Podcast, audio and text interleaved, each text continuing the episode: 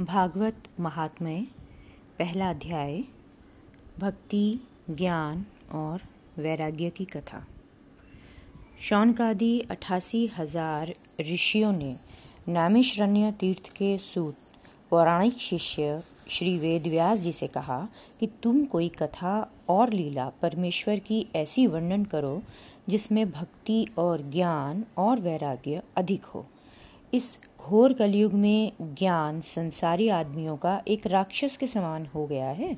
इसलिए कोई भी सुख से न रहकर सब किसी को ऐसा क्रोध, मोह और लोभ उत्पन्न हुआ है कि आठों पहर उसी दुख में वह व्याकुल रहते हैं। कोई ऐसा चरित्र भगवान का वर्णन करो कि कलयुग वासियों को हरि चरणों में भक्ति और प्रीति उत्पन्न होकर सुख मिले। यह बात सुनकर सूत जी बोले कि तुम लोगों ने बहुत अच्छी बात कलयुग वासियों के उद्धार के लिए पूछी, जो कि काल रूपी सांप के मुँह में पड़े हुए हैं। सो यह वह कथा श्रीमद् भागवत है, जो श्री सुखदेव जी महाराज ने राजा परीक्षित से कही थी। जिस समय राजा को श्रृंगी ऋषि के श्राप के बाद ऋषिश्वरों और मुनीश्वरों की सभा में सुखदेव जी ने गंगा के किनारे जाकर ये कथा श्रीमद् भागवत सुनाना आरंभ किया।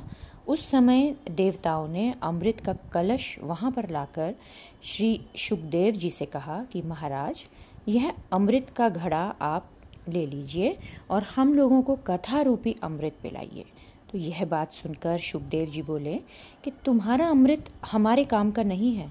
इस अमृत को पीने से तो मनुष्य कि देवता के बराबर उम्र हो जाती है और ब्रह्मा के एक दिन में तो चौदह इंद्र बदल जाते हैं। तुम्हारे इस अमृत से उत्तम तो यह कथा रूपी अमृत भगवान का चरित्र है, जिसके सप्ताह पढ़ने से और सुनने से जीव अमर होकर कभी नहीं मरता और मुक्ति के पदवी पर प्राप्त होकर आवागमन से छूट जाता है।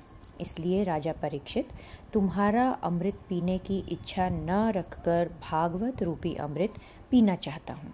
इतनी कथा सुनाकर सूजी ने कहा कि नारद मुनि को सनकादिक ने सप्ताह परायण श्रीमद् भागवत का सुनाना और फिर उस कथा को सुनने की विधि को भी बतलाया है। यह बात सुनकर शौनकादि ऋषिश्वरों ने सूजी से पूछा कि नारद मुनि तो दो घड़ी से अधिक कहीं ठहरते नहीं थे। वो सात दिन तक एक ही जगह कैसे रहे? जो उन्होंने सप्ताह परायण सुना सनकादिक का दर्शन भी जल्दी किसी को नहीं मिलता। वह नारद मुनि को कैसे मिले और यह सप्ताह यज्ञ कहाँ पर हुआ, इसका हाल हमें बतलाइए। यह वचन सुनकर सूजी बोले कि एक समय सनक, सनंदन, सनातन और सनत कुमार ये चारों भाई घूमते हुए बद्रिक आश्रम आए।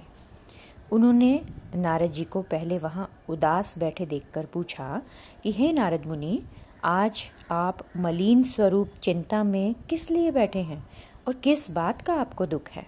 नारद जी ने चारों ऋषिश्वरों को प्रणाम करके कहा कि, हमें जिस बात की चिंता है वो आप सुनिए। हमने सभी तीर्थ, काशी, गोदावरी, गया सब जगह जाकर देखा।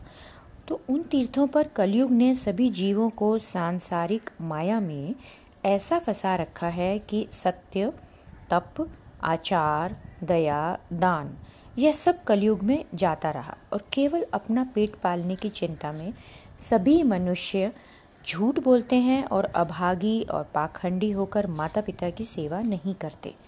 स्त्री, साले और ससुर की आज्ञा में रहकर या धन के लालच से अपनी बेटी को नीच कुल में बेचते हैं।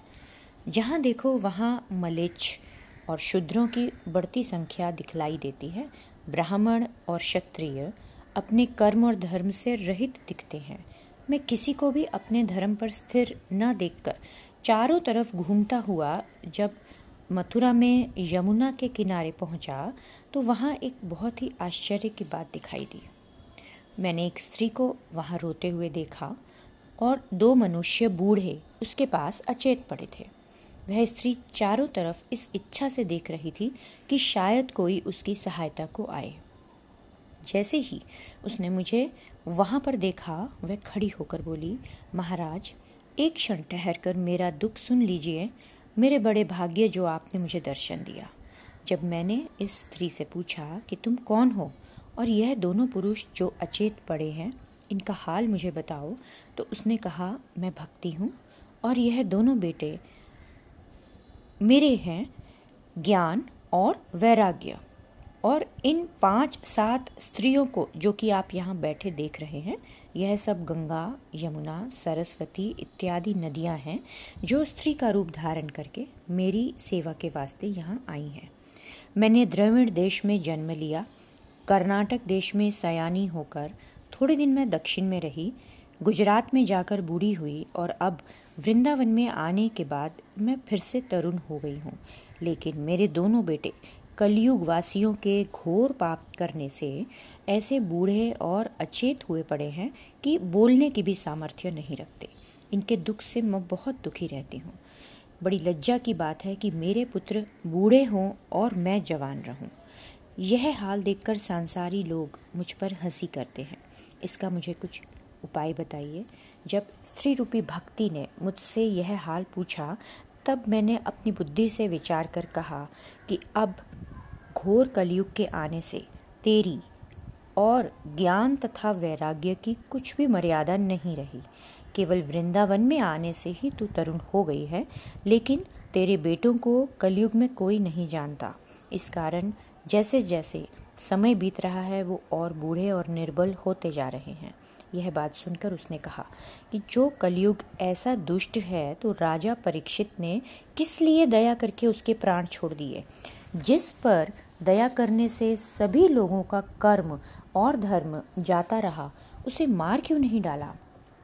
तब मैंने उसे उत्तर दिया कि परीक्षित ने कलयुग में बहुत बड़ा गुण देखकर ही उसे नहीं मारा, कि दूसरे युगों में हज़ारों सालों तक यज्ञ, तप और दान धर्म करने से भी परमेश्वर का दर्शन जल्दी नहीं मिलता, वहीं कलयुग में सिर्फ़ भजन और कीर्तन करने से ही नारायण तुरंत प्रसन्न होकर अपना दर्शन दे देते हैं।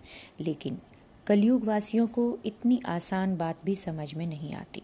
इसीलिए कलयुग ने सभी आदमियों का कर्म और धर्म खो दिया है।